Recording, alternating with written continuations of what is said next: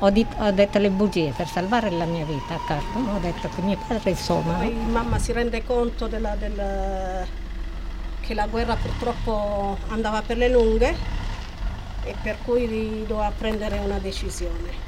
O tornare lei e poi pensare però a cosa fare economicamente oppure portarci qua. Eh, Ha dovuto scegliere la, la seconda, per me non, non è stata una buona notizia quando, quando l'ho saputo perché comunque non, non lo so per quale motivo ma non ho mai voluto andare via da lei.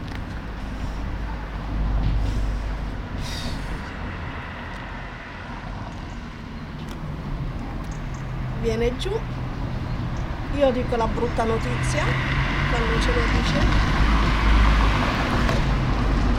ci si prepara, cerco i documenti per strappare e per fare qualche danno in modo che io potevo continuare a stare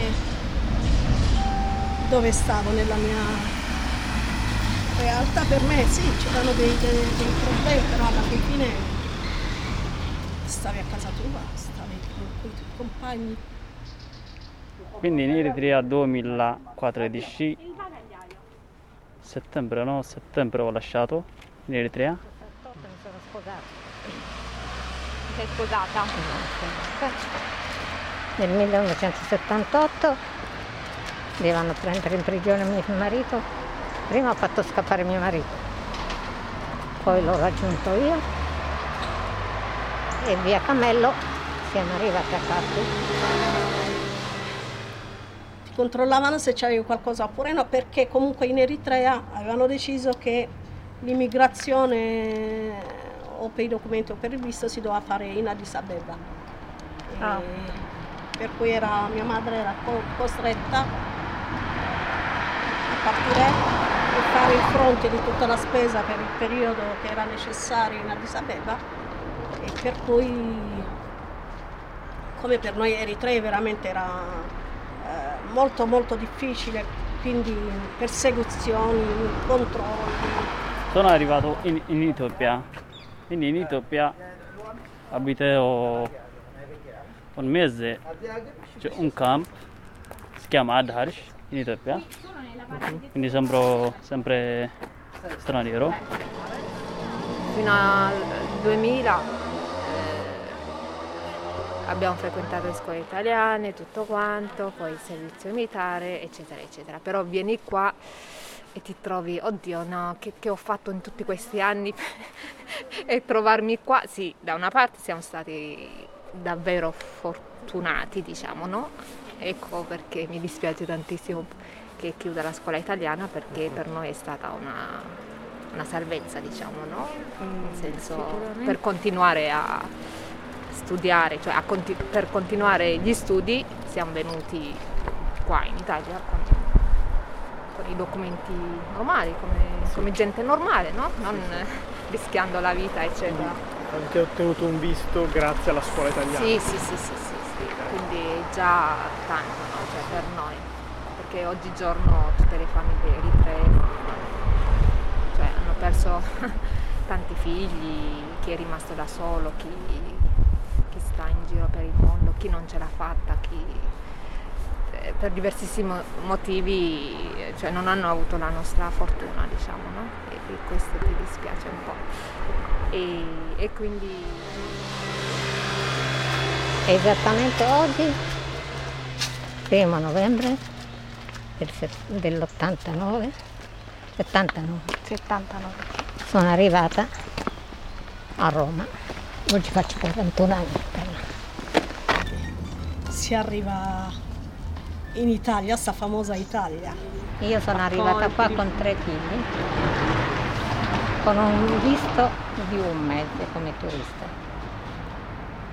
Quando sono venuta qua non, non c'era l'accoglienza come state facendo adesso, nell'80 non c'era l'accoglienza. Quindi ho dovuto, per un, per un mese di turismo non potevo avere manco il, il soggiorno.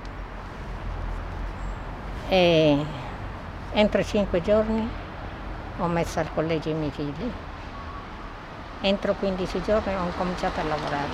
Nell'80 c'era il lavoro. uscivi da questa porta e entravi nell'altra porta.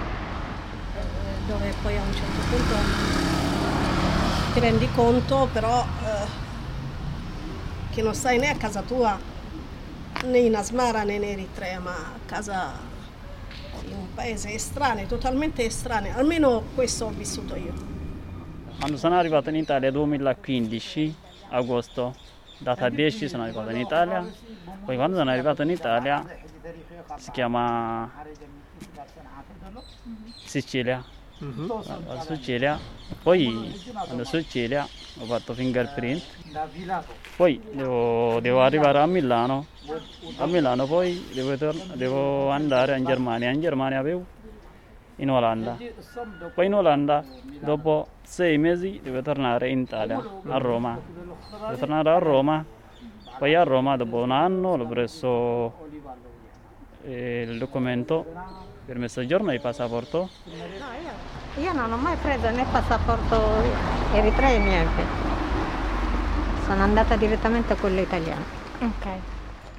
ካብኡ ክትመፅእ እዩ ፀገም ነይሩ እምበር ሳተኻብ ሽዑ ድሓን ሓሽ Cioè, la, parte più difficile era arrivare fin qua. Scusatemi, che sono sincera.